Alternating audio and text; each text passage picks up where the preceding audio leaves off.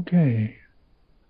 So in this rather brief session we have together, if I try to try to get a sense of the whole picture, then naturally the details get a little bit sparse.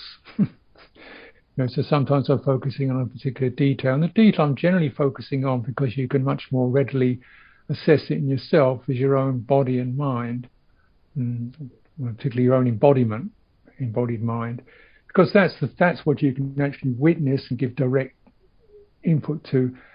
Bigger pictures of the nature of the world and reality are subject to views, opinions, media, statistics, reports, history, all of which are very variable. Um, um, but from this, what the Buddha is saying, directly accessible here and now, mm, yeah, and from within this embodied condition, what can we learn?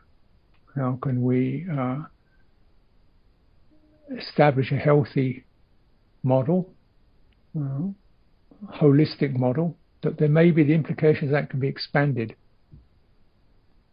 And I think the um, the phrase I'd like, to, a couple of phrases I'd like to use is one. First is it's the wholeness that does the work, and mostly we tend to operate from a fragment. It's the wholeness that does the work. Uh, and but finding wholeness, entering the wholeness, is the, is the topic for the, the individual, the fragment. Once one recognizes that, uh, you know, even in one's own embodiment, often as a fragment, which is trying to do the work, the fragment called me, or my thinking mind, or an attitude or an opinion, not really straddling the whole embodied experience because it doesn't actually fit the models I have in my concept of what things are and what they should be. Yeah. But my suggestion is it's the wholeness that does the work. And if we even just start to question what we mean by why I say embodiment rather than the body, because the body, the way that most of us experience it, is this thing we see with our eyes definitely material form, definitely got outlines. There it is. Uh, see it.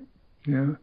Think about it. I can name it, give it a name, identity, gender, size, weight, and so forth. That's the body. So, yeah, that's one of the bodies. And tellingly enough, the Buddha said, when I talk about mindfulness of breathing, this is a body among the bodies. So we, there are more than one of them. You have the visual body, you have your conceptual body, the idea you have of your body. And you also have, uh, when you get into the, the, the sensate experience and really feel that as it is, it's a rather different picture altogether. You know, some some areas of sensation are quite sensitive, even though they may be only small parts of your body, like your lips or your thumbs, are much probably got more activity and sensation in them than the middle of your back. Mm. So we go to say, what's the whole body? Well, we say it's a pretty, it's a lot of different things, yeah. And uh, what can cover all that? Mm. A receptivity to all of it. Mm. And I suggest that if you cultivate that receptivity, looking for where do things come into harmony, so the wholeness is harmonious rather than, than discordant fragments, you're going to find that what starts to come to the fore is the fundamental life of the body. You know, all of it, painful, pleasant, short, tall, pretty, old, worn out, whatever, it's alive. And it's such a simple statement, is? What is live mean? Mm, means a certain vitality and sensitivity and intelligence is there. If you begin to tune into that receptively, you'll find some some other kind of manifestation. I've called it the energy body, but that's another phrase. Uh, all phrases are subject to misinterpretation, also subject to the errors of language. But you'd experience something that's alive, sentient, vibrant, sensitive, and and fluid. Mm. So if your meditation goes that way, you're going to find that your your sense of your body begins to shift to something much more like a, a rather boundless or radiant fluid energy system that's quite light and happy. And that's through withdrawing. So you've got to let go and withdraw the other models as they become clanky or redundant. Don't quite get the wholeness. Because the other aspect of the embodiment is your heart and mind. So they're not separate from that. So as you're cultivating, what's going to happen is, if you're cultivating it correctly, the general quality of receptivity and sensitivity of your heart and the steadiness of your focal of your mind, those operating together, will actually mirror and guide, mutually guide the body. So the energy of the body will begin to moderate your own mental impatience or conceptualization into something much more malleable and open. The qualities of the more open, malleable mind begin to be picked up by the body. And so you get this unification experience as the two mirror each other and come together, and we get an experience called samadhi, where the body, mental factors, and bodily factors are pretty much co arising and it's a happy, light state. Uh, and in that, there's no, you can't really get an identity around it. I mean, you can step out of it and think, oh, I am a radiant being, if you like. but eventually, it only sounds such, such a stupid thing to say. because, like, well, who isn't? Everything is radiant if you if you tune into it properly.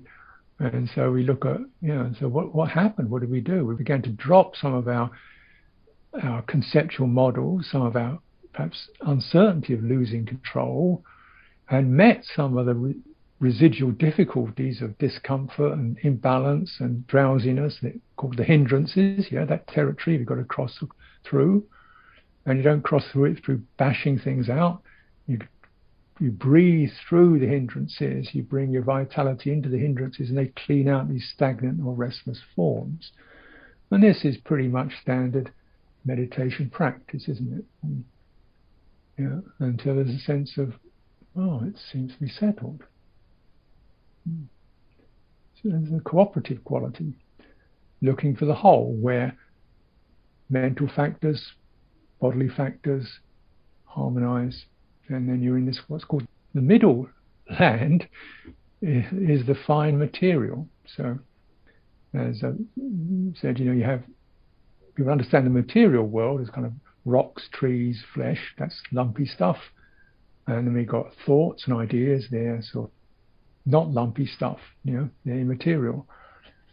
But in the Buddhist understanding, you have the between those which actually permeates both of them. You have the fine material, which is energy, which is not exactly lumps and rocks, but it's certainly palpable, fluid, yeah, and rhythmic and sentient. And this is where your intelligence is, your fundamental born intelligence before you could think and before you could walk, before you could pick up a cup.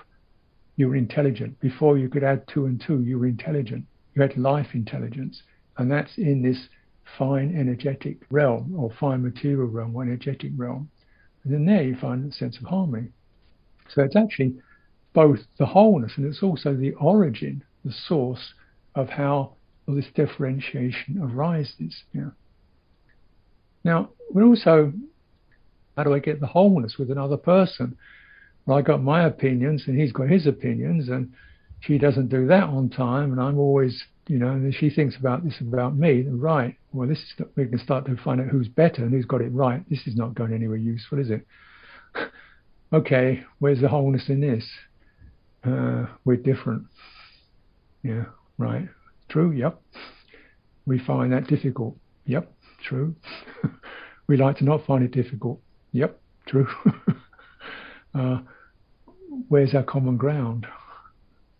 uh, about that and negotiate. And, uh, can we both stand there for a while, feel the happiness and the joy of wholeness? And then maybe our differences become less important to us. It's okay, doing that's okay. Well, yeah, right. You know, I mean, I'm doing a very, very short model. Now, the other, you know, could that extend, you know, to, to society? It's a big task, but maybe micro societies, communities have certainly been the fundamental unit of um, certainly of Buddhism is community. Kalyanamitta is the simplest expression of that.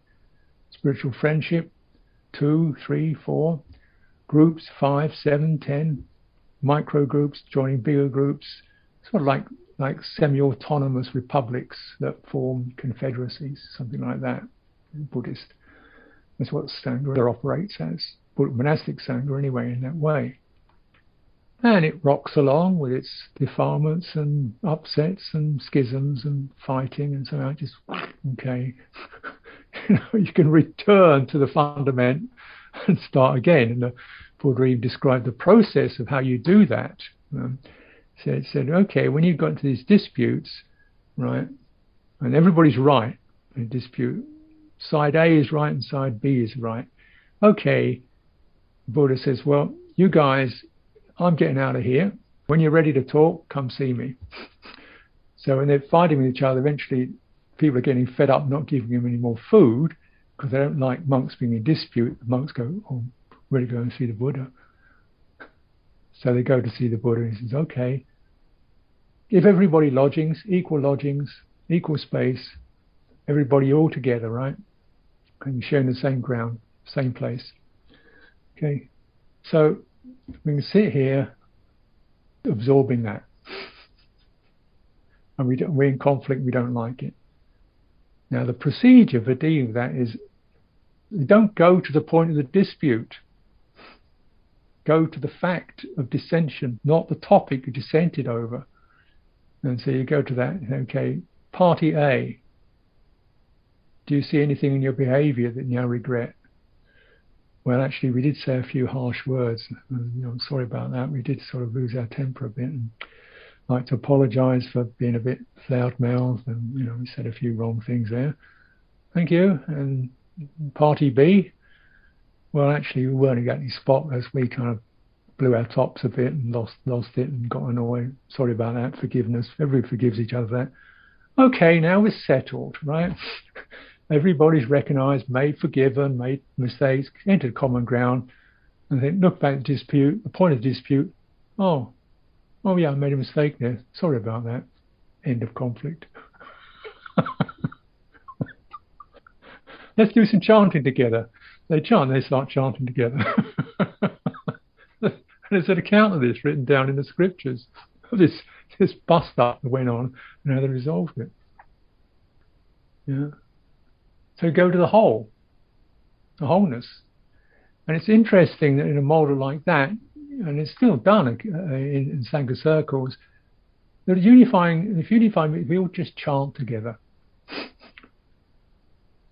And I was noticing this, somebody mentioned it, uh, a friend of mine who, who lives in Peru, and she went to some of these Native American, South American get-togethers where they, you know, obviously there's a lot of turmoil there. People are trying to get their land back from these European, originally colonial governments, and they're, you know, taking their land and trying to get it back. And it's pretty feisty, angry people, and da da da da. And there's a conference going on, and people getting. Blah, blah, blah.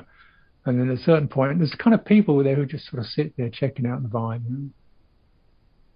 They don't they don't do the tour. Just uh, I think it's time to sing. Let's just sing together. Start dance around singing. Okay, now we return. Got the energy down again. I've got the energy to flow nicely amongst us. It's getting a bit right. And now we can go back to talking about the topics. You deal with the energy first. You get the energy to level. And often you can do that through ritual means. Let's dance together. Let's sing together. Let's chant together. Let's just be together. Yeah? Can you imagine? Wouldn't It be great, you know, if the world leaders, you know, Joe Biden, Vladimir Putin, and so on and so on, just said, let's go and dance together. get, get Xi Jinping and, you know, everybody just kind of get and sing. Anything would do. Instead of sitting around doing diplomatic jiggery pokery and saber rattling each other, you know.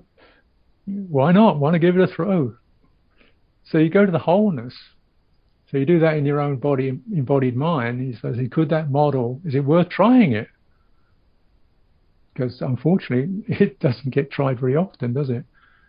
It tends to be who's right and who's strongest and who's got the most oomph to push things through. Now, to to move on, but I've given you some more quotes to look at. I think the, example of the Emperor Ashoka, which I think is pretty pretty amazing. It's these rock edicts. He literally carved in stone, literally had carved in stone the principles of Dhamma, by which he wanted to have his his vast territory supervised and his deep commitment to that. It's quite touching. And you think, well, this is pretty good as a state, as a as a mission statement, to be ruled by Dhamma uh, rather than ruled by the king. The king stands under the Dhamma, and the Dhamma has to cover everybody. And it's very simple, you know. Much kindness, peace, harmony, no killing, you know, very simple. So although he was a Buddhist, technically you don't see anything about Buddhism in his edicts. It's always about Dhamma is something more universal than that rather splendid. Mm. Now, the other, other point I'd like to touch in on, mm. yeah, you know, we tend to think of government as the highest, but actually, my understanding is that human government should stand under something bigger because humans tend to be a fragment of of what we're trying to govern. You know, so okay, equal rights for the, you know, everybody's got equal rights. Well, what about the badgers and the weasels? Did they get equal rights? Huh? What about the rivers? Did they get equal rights? You call it a democracy. What about all these other creatures who who you are controlling? Did they get any say in it? Did the earth get any say in it? You know, and you call this democracy? Uh, who's going to speak for that that can't speak? Mm. So, you know, what's the principle that can cover it? The principle is the wholeness. The wholeness of what we're in has to be that which guides us. And as we wake a little bit more, we realize that means, you know, that which embraces all the intelligences that are there and all these other life forms that are there and all the different kinds of people that are there some we don't like at all, but we still they're there, you know. and so we're not going to agree with their views, but we can agree with their we can recognize they're they're trying to find ground. You know, they're trying to find ground. And so they, they got a view they're finding ground. on. if we could find better ground, like in the case of the monastic dispute, if you could find another ground that's bigger, they wouldn't hold their views so strongly. Can we welcome can we welcome those we find at conflict with, disagreement with, at the level of, yeah, just like me. Now, the other thing I'd like to bring to mind is that, that um, one feature of human beings, human citta, is we're incredible, we're magic. Yeah. We're rather magical creatures. We can be angels in the morning and demons in the evening. Yeah. We can be Buddhas on retreat, sublime, sweet, loving Buddhas, and we can be fiendish when we go home or get stuck in the traffic. so we morph a lot, we change a lot, but we also we do that because we are great mirrors. Hmm. The citta is an incredible mirror. Like it's not even mirror is not the right word of it. It's like a lake that resonates and reflects everything that appears in it. Hmm. So this is why why we get so impacted because we feel and sense and are affected by everything we come into contact with. And if the prevailing theme keeps impressing itself on the citta, then it starts to shape itself in that way. This is sort of tricky, isn't it? Mm. What are the prevailing themes that are being impressed upon the citta, upon the heart? Check it out. Mm. Isn't that a source of some reflection? What you give attention to, and the need to actually give your attention to let your citta drink in phenomena, manifestations that remind you of wholeness and um, balance. Rather than, you know, we, we like I've got nothing. I talk about mechanisms. It's some foul thing. Devices and machines are making this possible. They're excellent to an extent, and there's a price, both in terms of how these machines got created, and also how we become machine-like as we as we spend huge amounts of time plugged into them and their systems, we become machine-like. We believe that time clicks away in minutes and seconds because some clock says it does. I don't think it does. My time speeds up and slows down. It slows down when I'm quiet, speeds up when I'm busy. It doesn't follow clocks at all. My time, my embodied time, it's a very fluid medium. And if I trust the reality of my embodiment, I say, well, this clock time stuff is useful. And why is it useful? Because it gets everybody to one place on time for what purpose? Functioning. Often it's created in order to get people systematized into structures and that's part of the whole mecha- mechanistic process. You know, take that which is organic and boundless and put it into some structured box. We have to be very careful of that, that it is a box rather than a reality.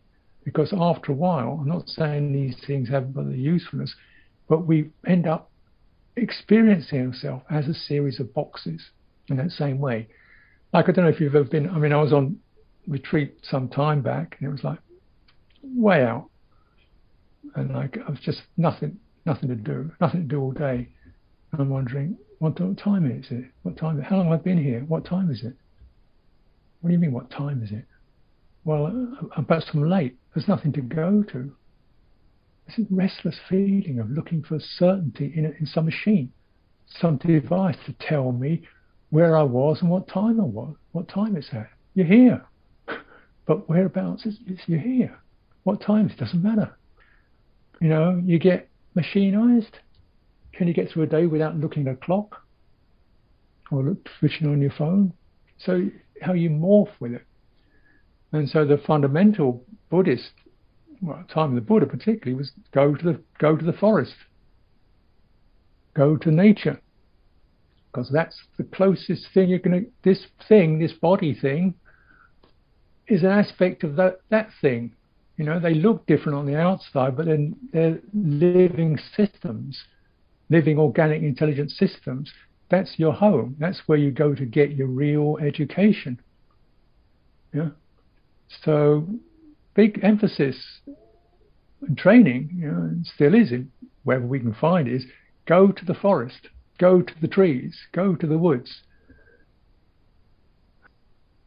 because there you can learn if you need so what your attention does, what your attention does, and what your what your impulses do when you're in that situation is you for, to live in a forest, you're going to have a pretty wide focus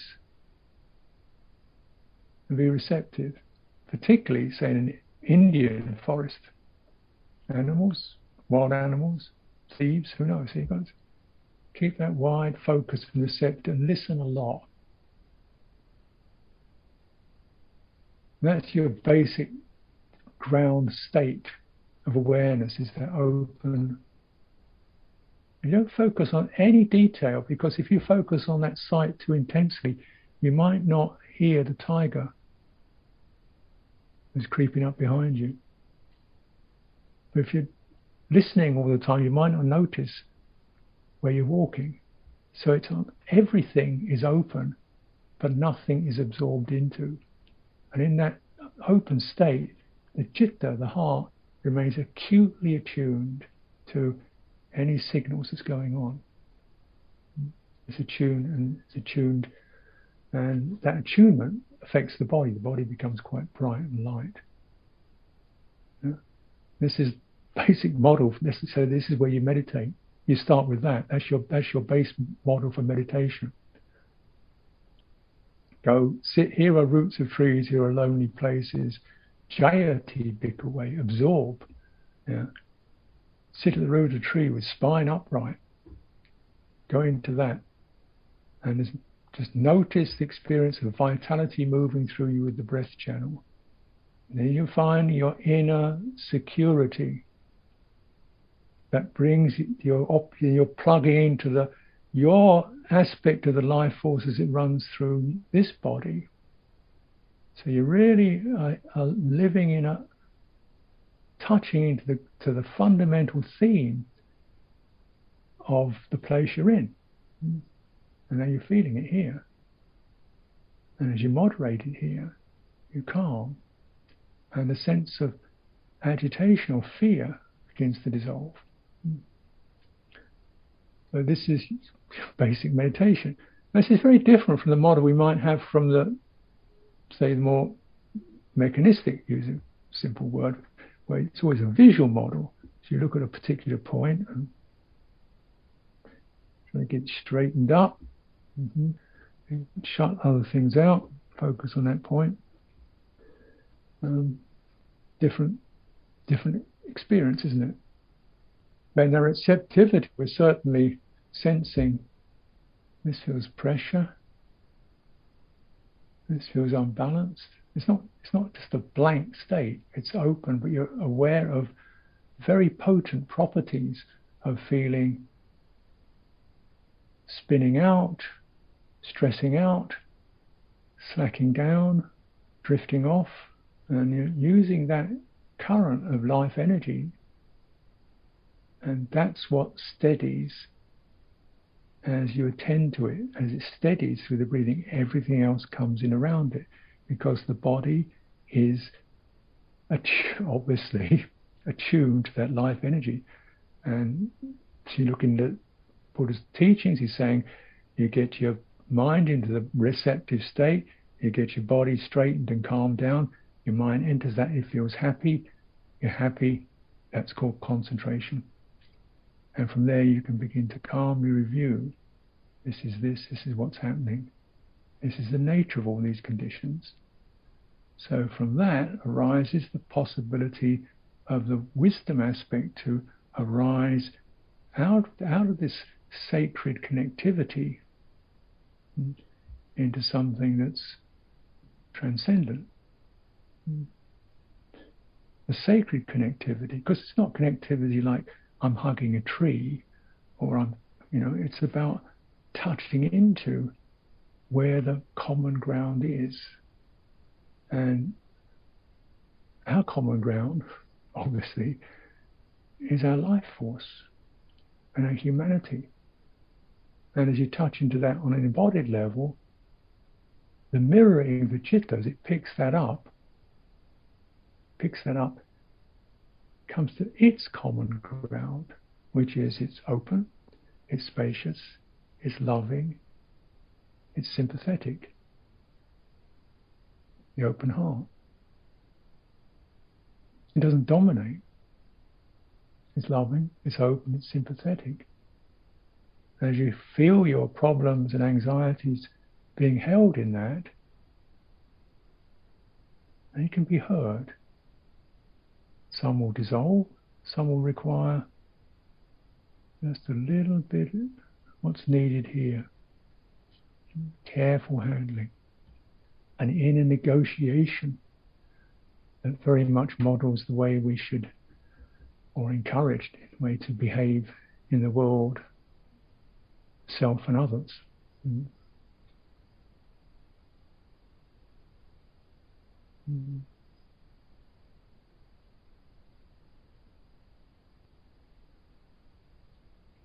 So in this paradigm, we find the wholeness. From the wholeness comes some stability, because we've we've landed, we've touched ground.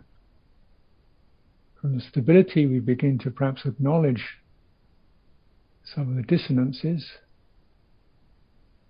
and we widen our hearts. Let the heart widen over it, over those di- dissonances, and see how it can operate. Give it some time and trust to bring forth its resources. It's so often the case we meddle a lot, we tweak and fiddle a lot because we have little tolerance. oh, we just look at things very simple. It's something wrong with my body. No, it's not the body. It's the whole picture that you have to return to. Mm. And sometimes accepting the fact that your bodies are painful. But painful body can also be a tremendous uh, encouragement for compassion and gentleness and resolution. And maybe that's what we need to learn rather than getting rid of bits I don't want. So, just uh, offering this for your reflection at this time.